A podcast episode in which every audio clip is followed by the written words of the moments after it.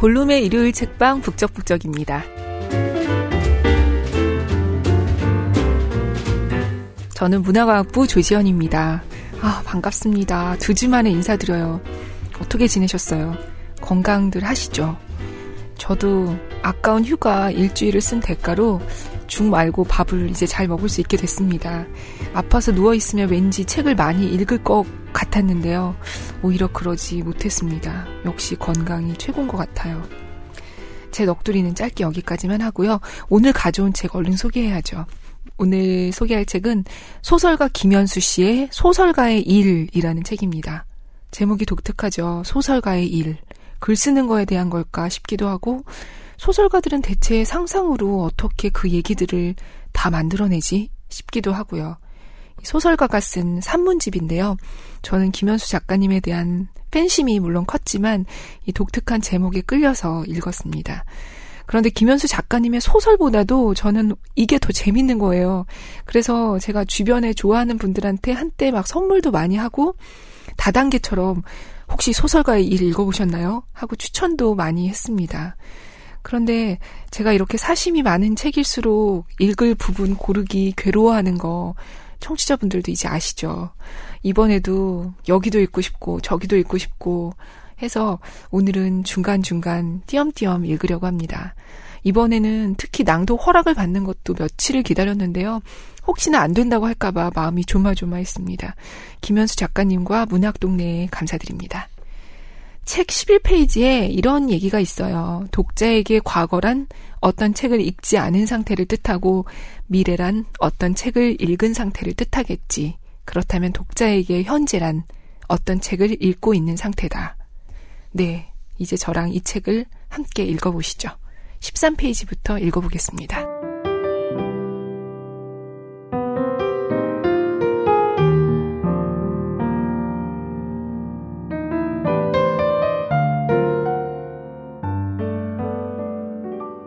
누군가 내게 어떻게 해서 소설가가 됐느냐고 물을 때마다 1989년이 떠오른다. 그 해는 도무지 이해할 수 없었던 한 해로 내게 남아있다. 나는 영문학과 신입생이었는데 도대체 내가 왜 그런 사람이 되어야만 했던 것인지 알지 못했다. 그 이유를 모르니 영문학과 신입생으로 할 일이 하나도 없었다. 그러자 어마어마하게 많은 시간이 생겼다. 지금 생각하면 눈물이 날 정도로 막막한 시간들이었다.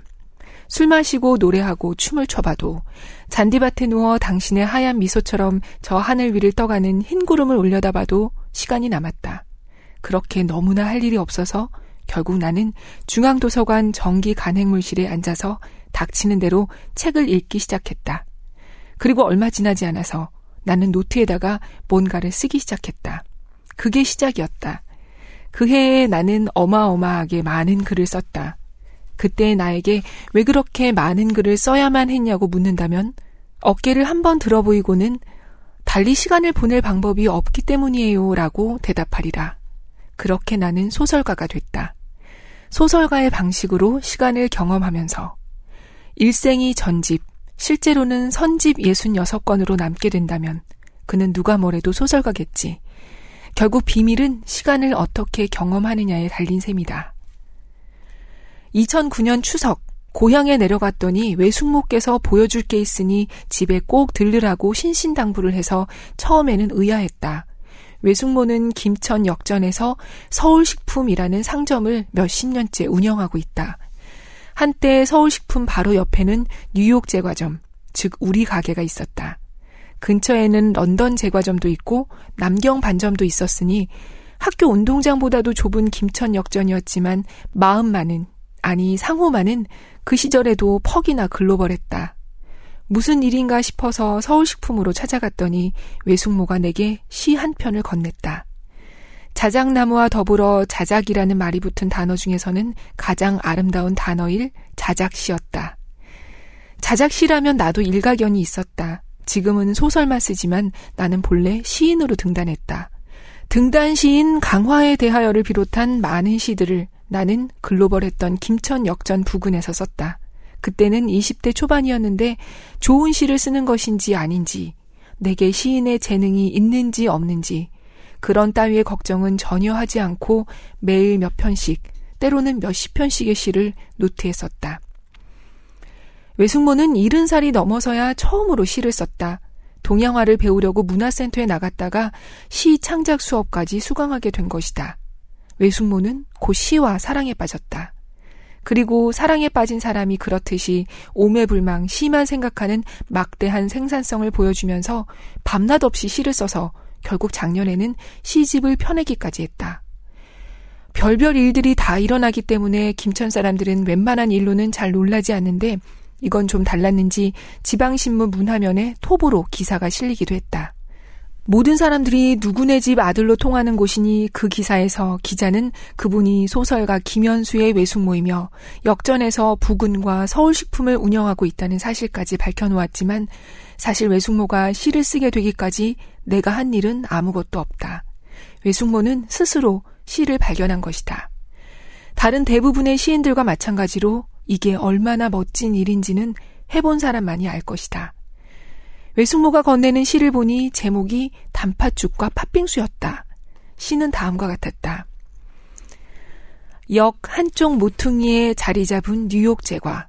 8, 90년대 기차역 손님으로 빵이 잘 팔렸다. 이곳이 유명한 소설작가 김현수의 어머니 가게다. 뒤로 시가 더 이어지지만 나에 대한 외숙모의 자부심이 너무 큰 탓에 더 소개하다가는 내 얼굴이 빨개질 것 같아서 여기서 그만. 어쨌거나 외숙모가 건넨 이 시의 주제는 내가 글을 써서 책도 펴내고 그걸로 먹고 살기도 하고 손톱만큼이라도 유명해졌다면 그건 모두 우리 어머니가 만든 수만 그릇의 단팥죽과 팥빙수 덕분이니 더욱더 열심히 글을 써서 훌륭한 사람이 되라는 것이었다. 상점들이 즐비한 역전 제과점의 아들로 자랐기 때문에 나는 자영업자의 삶이 어떤 것인지 잘 안다. 그들에게는 일의 반대가 휴식이 아니라 손해다. 그래서 그들은 휴일에도 심야에도 가게 문을 닫지 않는다. 일을 계속할 수 있다면 당분간 큰 문제는 생기지 않는 그러니까 매일 일하는 삶이다. 어린 시절에 내가 지켜본 이웃 상점 주인들의 삶은 근면하다거나 성실하다고 말하는 것 자체가 민망할 정도였다. 그들이 아침에 가게 문을 여는 광경은 일출처럼 당연했다. 그러니 어머니가 평생 만든 단팥죽과 팥빙수의 양이 얼마나 될지는 상상조차 못하겠다. 그 그릇들을 쌓는다면 아마도 꽤 높은 탑이 되리라. 내가 아무리 훌륭한 사람이 된다고 한들 그 탑 아래에서는 고개를 숙여야만 하겠지. 그러고 보면 어머니는 참 여러 가지를 만들었다. 외숙모의 시에 나오는 대로 단팥죽 맛이 특히 일품이었다. 돈을 받고 팔아야만 하는 것이니 잘 만들 수밖에 없었을 것이다. 그 비법은 내가 물려받았으니 나중에 소설이 잘 안 쓰여지면 단팥죽 가게라도 차릴까 보다. 상호는 글로벌하게 빈 숲으로. 팥죽을 만들 때면 꼼짝없이 잡혀서 나무 주걱으로 찜통에서 끓고 있는 팥죽을 저어야만 했으니까. 몇 년 전에 몽골에 갔더니 사람들이 마유주라는 것을 마시고 있었다. 내가 신기하게 여겼더니 말젖을 짜서는 밤새 나무 주걱으로 휘저으면 술처럼 발효가 된다며 만드는 과정을 보여주더라. 그래서 따라가 봤더니 술에 취한 아버지들 뒤에서 팥죽을 저을 때에 내 나이 또래의 소년이 말젖을 젓고 있었다. 그 방에는 전등도 없었다. 어른들이 집으로 돌아간 뒤에도 그 소년은 말젖을 젓고 있겠지. 어디로든 도망가고 싶었으나 어디를 둘러봐도 사방이 모두 똑같은 풍경이라 그게 더 무섭고 절망스럽던 몽골의 평원에서 나는 그 소년을 붙잡고 두 마리 망아지처럼 울고 싶었다. 그 밖에 햄버거 패티 같은 것도 어머니는 직접 만들었는데 그 중에서 가장 강력했던 건 바닐라 아이스크림이었다. 그건 아이스크림 기계라지만 겉보기에는 오크통처럼 생겼다로 만들었다. 둥근 나무통에 물과 함께 얼음 조각을 넣는다. 옆에는 우유와 설탕과 바닐라 향 같은 아이스크림의 재료를 한데 넣은 금속통을 준비한다. 이 금속통의 상단에는 이 통을 빠른 속도로 회전시키는 모터가 부착된다. 모든 준비가 끝나면 이 금속통을 얼음이 가득 찬 나무통 안에 넣고 돌린다. 내 기억에 따르면 그렇게 얼마간 돌리면 다 됐다는 신호는 탄내다. 아마도 모터의 피복 같은 게 매번 탔던 것인지도 몰랐다. 얼어붙은 1월의 산길처럼 단단한 바닐라 아이스크림이 만들어졌다. 다 만든 뒤에는 숟가락으로 시식을 하는데 잘 안 떠진다고 힘을 주면 숟가락이 휠 정도로 단단했다. 첫 술을 삼켰을 때의 느낌을 지금도 잊을 수 없다. 그건 누군가 아마도 아이스크림의 신이겠지? 내 두개골을 도끼로 내리치는 듯한 느낌이었다. 지금도 나는 머리가 빠개질 정도의 고통이 없다면 그건 영혼이 없는 아이스크림이라고 생각한다. 그렇게 어머니는 당연하다는 듯이 매일 뭔가를 만들었다. 그렇다고 맛이 획기적으로 나아지거나 갑자기 나빠지거나 하지는 않았다. 단팥죽과 팥빙수와 햄버거 패티와 바닐라 아이스크림의 세계는 오랜 친구처럼 늘 어머니 곁에 머물렀다. 스무 살의 내가 역전 근방에서 매일 몇 편씩, 때로는 몇십 편씩의 시를 노트에 쓸 수 있었던 것은 어머니를 비롯한 동네 가게 주인들의 세계 속에서 성장했기 때문일지도 모른다. 획기적으로 나아지지도 그렇다고 갑자기 나빠지지도 않는 세계 속에서 어떤 희망이나 두려움도 없이 마치 그 일을 하려고 태어난 사람처럼 일하는 사람들의 세계 속에서 그러던 어느 날 나는 처음으로 마음에 드는 시를 썼다. 그리고 그 순간 나는 완전히 다른 사람이 됐다. 경험해본 사람이라면 알겠지만 마음에 드는 글을 쓰고 나면 그건 도무지 내가 쓴 글처럼 보이지 않는다. 그렇게 해서 나는 새로운 사람, 즉, 신인이 됐다. 지금도 누군가 신인이라고 말하면 가슴이 설렌다. 그건 마치 매일매일 획기적으로 나아지거나 갑자기 나빠지지도 않았던 그 맛을 결국 영원토록 잊지 못하게 됐다는 말처럼 들리기도 하고, 평생을 다 보내고 뒤늦게 발견한 시가 너무 좋아서 밤낮 없이 시를 쓴 끝에 일흔 살 할머니가 마침내 신인으로 등단했다는 이야기처럼 들리기도 한다. 매일 글을 쓴다. 한순간 작가가 된다. 이 두 문장 사이에 신인, 즉 새로운 사람이 되는 비밀이 숨어 있다.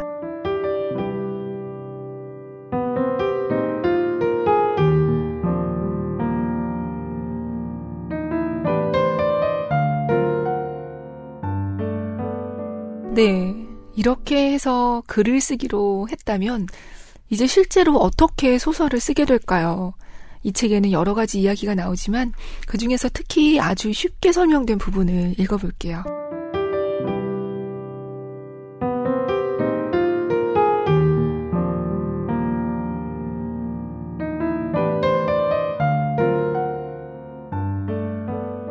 늘 자기 앞에 두 개의 상자가 있다고 상상할 수 있다면 하나는 왜 라는 의문사가 가득 든 상자고 다른 하나는 어떻게 라는 의문사가 가득 든 상자다. 틈날 때마다 그 상자에서 번갈아 왜와 어떻게를 꺼내서 앞에 문장에 갖다 붙여서 질문을 만든다.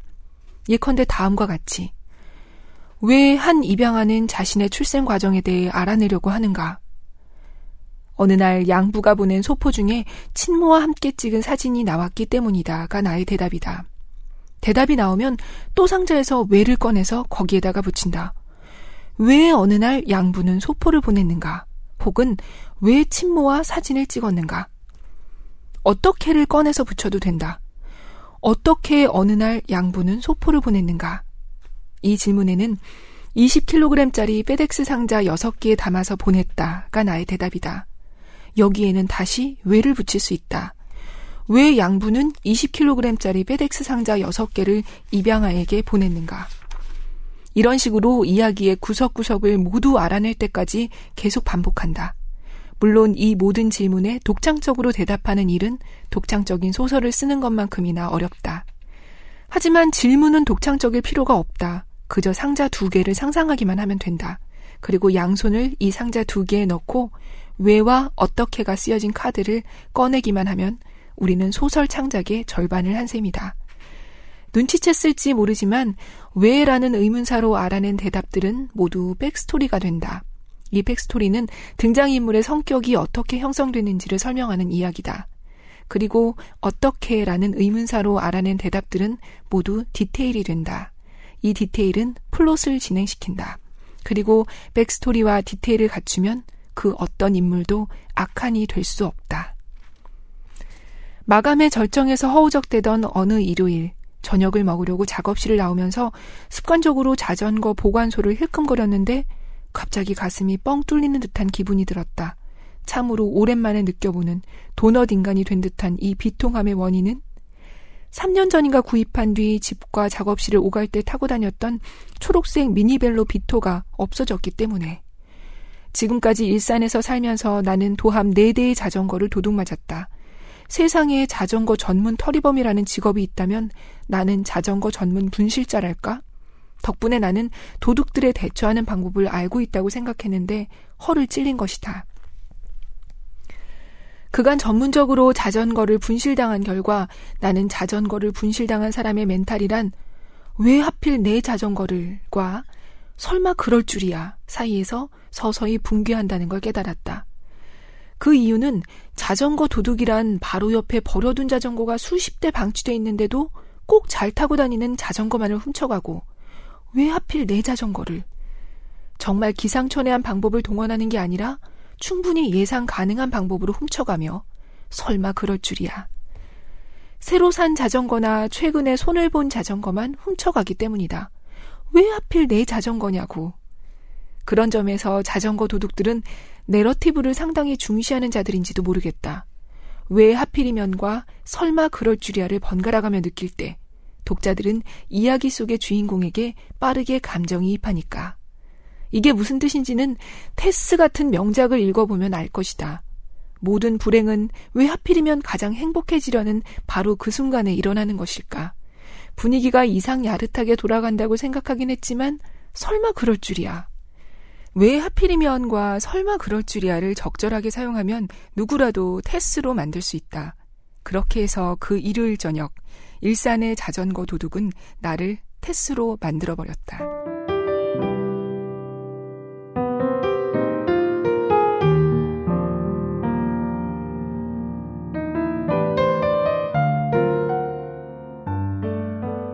네, 왜 하필이면 설마 그럴 줄이야.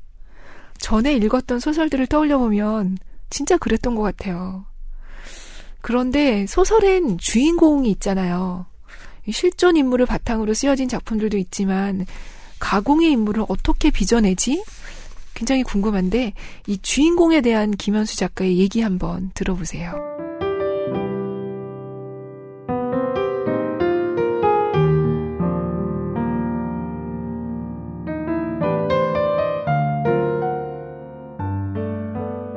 소설을 쓸 때 가장 먼저 주인공을 결정해야만 한다.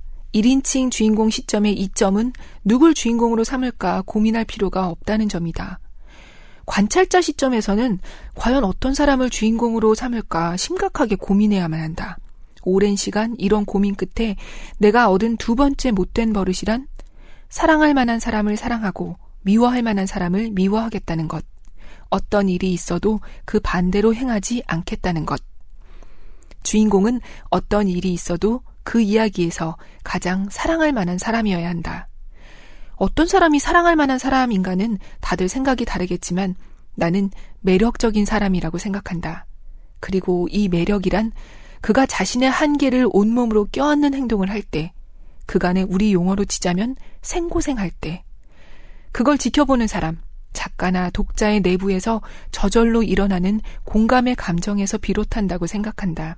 이 공감의 감정 없이는 작가는 한 줄의 문장을 쓰기 어렵고 독자는 한 페이지를 읽기 어렵다. 형편없는 인간이 나와서 주인공이랍시고 멍청한 소리를 늘어놓는 소설을 쓰는 것보다 더 힘든 건 그걸 읽는 일이다.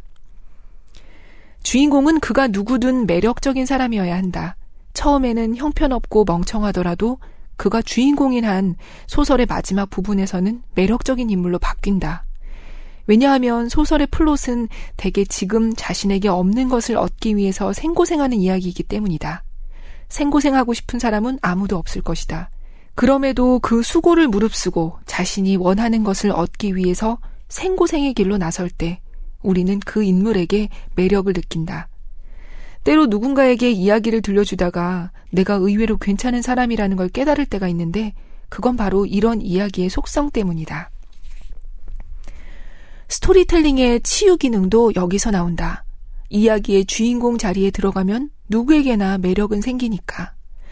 그러니 지금 자신이 한심하고 절망스럽다면 누군가에게 자신을 주인공으로 하는 이야기를 들려달라고 말하는 게 좋겠다. 단 조건이 있다면 우주의 중심에 나, 주인공이 있다는 듯이 호들갑을 떨어대는 소설가의 직업적 버릇을 잊지 말 것.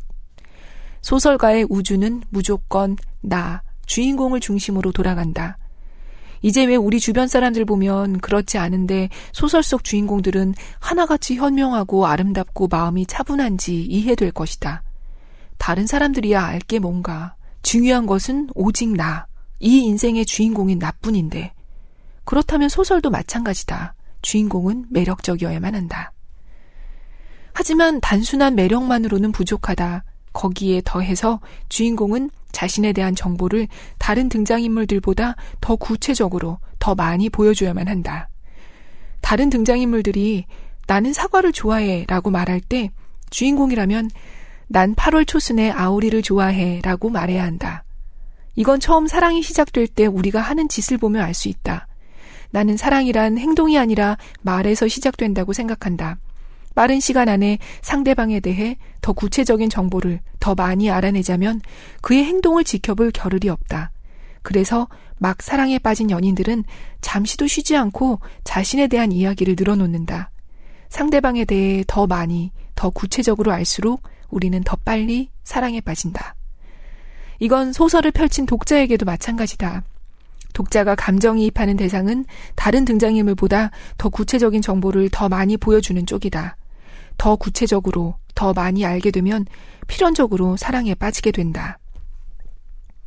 사랑이라는 게 뭔가, 그건 그 사람에 대해서 남들보다 더 많이 아는 것. 그래서 그 사람을 자기처럼 사랑하는 것. 즉, 그 사람의 눈으로 이 세상을 바라보는 일이다. 독자가 나, 주인공과 사랑에 빠지면 소설의 페이지는 정신없이 넘어가게 돼 있다. 그런 점에서 소설을 읽는 경험은 기본적으로 사랑의 경험과 닮아 있다. 소설 창작론에서는 그래서 어떤 등장인물을 초점인물, 즉 주인공으로 만드는 방법을 이렇게 말한다. 1. 평범하지 않고 비범한 사람으로 묘사한다. 2. 그 사람이 누구인지 설명하는데 더 많은 시간을 할애한다. 3. 다른 사람들이 그 사람에게 관심을 갖도록 만든다. 4. 다른 사람들보다 그 사람을 더 자주 등장시킨다. 5. 그 사람이 사건의 핵심에 더 들어갈 수 있게 한다. 6. 그 사람의 관점에서 이야기를 자주 들려준다. 말하자면 이런 얘기다. 물론 우리는 첫눈에 사랑에 빠지기도 한다. 외모가 매력적인 사람일 경우다. 하지만 그런 사람이 첫눈에 반하는 사람도 외모가 매력적인 사람일 확률은 100%. 우린 좀 어렵다. 언젠가 받은 질문의 대답처럼 세계의 끝까지 갔는데도 여자친구를 사귈 수 없다면 그런 이유 때문이지 않을까. 그런데 소설가의 관점에서 보자면 사랑은 이 반대의 과정으로 진행된다. 즉, 한 사람에게 더 많은 시간을 할애하고 그에 관해 더 구체적인 정보를 남들보다 더 많이 듣게 되면 결국 우리는 그의 삶에 감정이입하게 된다. 감정이입하게 되면 그의 삶이 어떤 스토리로 보이면서 그의 성격에 매력을 느끼게 된다. 성격이 매력적이면 외모도 매력적으로 바뀐다. 캐릭터를 만드는 방법에 대해서 누군가 묻는다면 나는 이렇게 대답하겠다. 캐릭터는 이미 만들어졌다. 단지 우리에게 감정이입할 시간과 노력이 없을 뿐이다.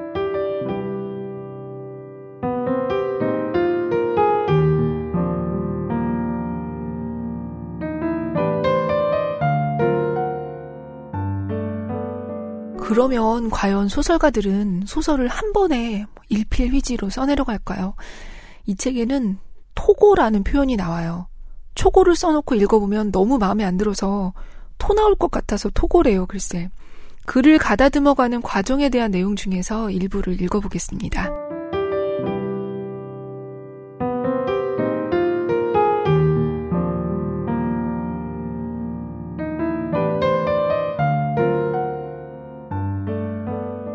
가만히 놔두면 안 좋게 변하는 건 운명이나 팔자 탓이 아니라 이 세상이 그렇게 생겨먹었기 때문이다. 과학에서는 이걸 엔트로피의 법칙이라고 말한다. 가만히 놔두면 내 책상은 지저분해지고 수염은 제멋대로 자라고 바닥에는 지우개 가루가 흩어져 있게 되는데 이건 우리가 사는 우주가 그런 곳이기 때문이다. 이 우주에 인생이 풀리지 않는 사람들이 그토록 많은 까닭도 이 때문이다. 어딘가에는 가만히 놔두면 시간이 갈수록 방이 점점 깨끗해지는 우주도 있을 것이다. 하지만 이번 생은 글렀다. 그런 우주로 가려면 지금의 나는 죽은 뒤 또 다른 나로 다시 태어나는 수밖에 없다. 목숨이 아깝다면 마음에 들든 들지 않든 이 우주를 생긴 그대로 받아들여야만 한다. 이런 우주에서 소설가로 산다는 건 여러 번 고칠수록 문장이 좋아진다는 걸 안다는 뜻이다. 플롯과 캐릭터 같은 건 처음부터 직관적으로 멋진 것들을 떠올릴 수 있다고 해도 문장만은 제일 먼저 쓴 문장이 제일 안 좋다. 그래서 소설가에게 필요한 동사는 세 가지다. 쓴다, 생각한다, 다시 쓴다. 소설가는 제일 먼저 쓴다. 그 다음에 생각한다. 그리고 다시 쓴다. 소설가란 어떤 사람들인가? 초고를 앞에 놓고 생각하는 사람이다. 이 자기가 쓴 것을 조금 더 좋게 고치기가 바로 소설가의 주된 일이다. 소설 쓰기라는 동사가 있다면 그런 뜻이어야만 한다.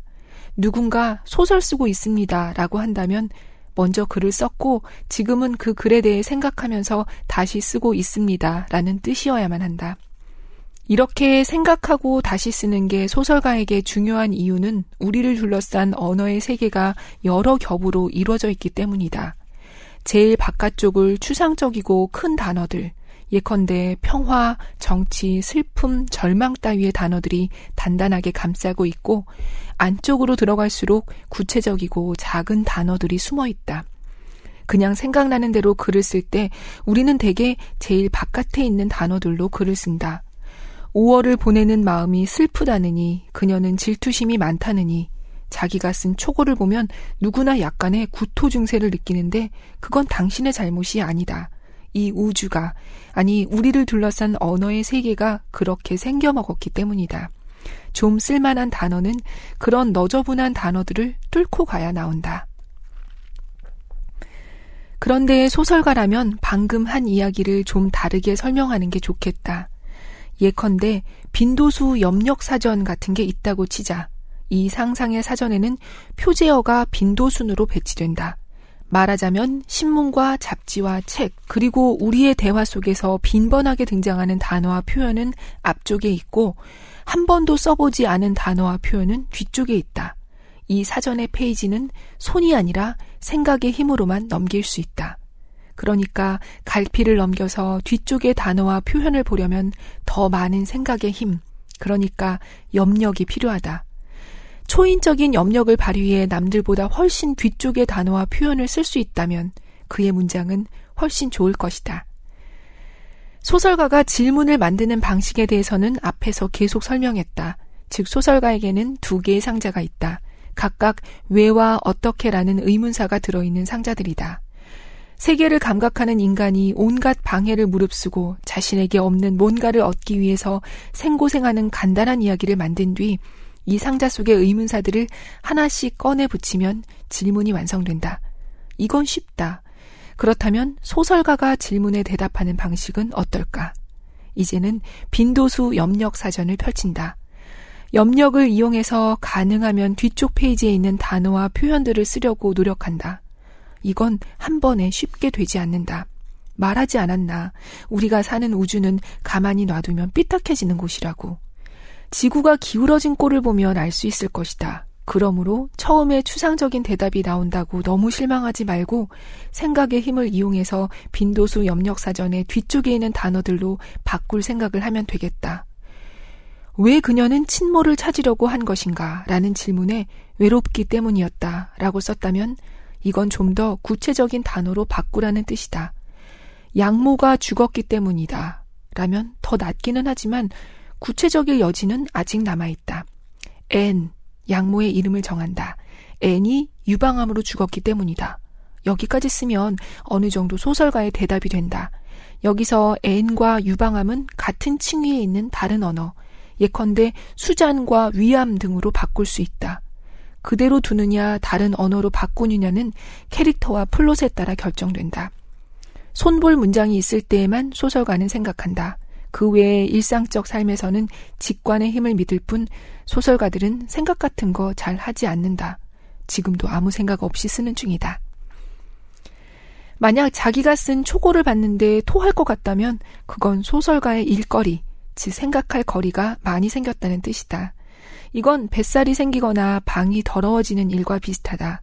말하자면 우리 우주가 그렇게 생겨먹었기 때문이란 뜻이다. 뱃살이 나왔다고 난 원래 배불뚝이로 태어난 것이라며 절규하거나 방이 더러워졌다고 왜 나는 사는 방마다 더러워지느냐고 좌절하는 사람만큼이나 이상한 게 처음 쓴 문장이 엉망이라고 재능을 한탄하는 사람들이다. 단번에 명작을 쓰고 싶다면 시간이 갈수록 방이 깨끗해지는 우주에 다시 태어나는 수밖에 없다. 어떻게 하면 다른 우주에 다시 태어날 수 있는지 그건 나랑 앞으로 차근차근 연구해 보자. 그 문제에 대해서는 관심이 아주 많다. 어쨌거나 지금은 곤란하다. 그러니 왜와 어떻게로 질문들을 만들었다면 가능한 한 구체적으로 대답하도록 노력하자. 그게 소설가가 질문에 답하는 방식이다.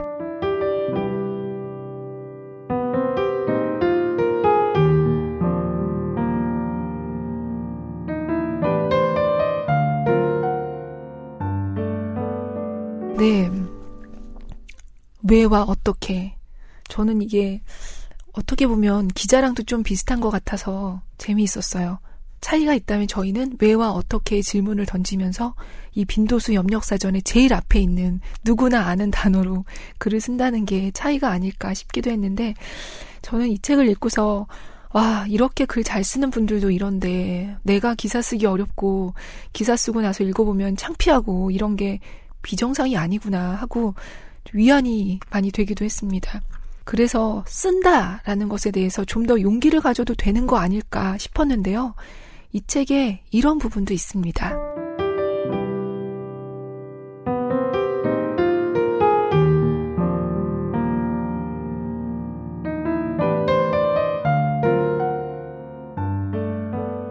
어떤 일을 할 것인가 말 것인가 누군가 고민할 때 나는 무조건 해보라고 권하는 편이다. 외부의 사건이 이끄는 삶보다는 자신의 내면이 이끄는 삶이 훨씬 더 행복하기도 하지만 한편으로는 심리적 변화의 곡선을 지나온 사람은 어떤 식으로든 성장한다는 걸 알기 때문이다. 아무런 일도 하지 않는다면 상처도 없겠지만 성장도 없다. 하지만 뭔가 하게 되면 나는 어떤 식으로든 성장한다. 심지어 시도했으나 무엇도 제대로 해내지 못했을 때조차도 성장한다. 그러니 일단 써보자. 다리가 불탈 때까지는 써보자. 그러고 나서 계속 쓸 것인지 말 것인지 결정하자. 마찬가지로 어떤 일이 하고 싶다면 일단 해보자. 해보고 나서 어떤 식으로든 우리는 달라져 있을 테니까. 결과가 아니라 그 변화에 집중하는 것. 여기에 핵심이 있다.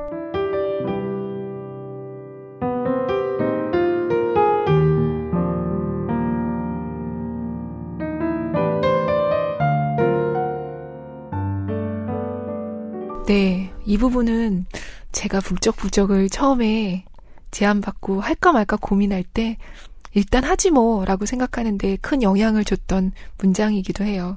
잘하든 못하든 일단 해보는 거죠 뭐.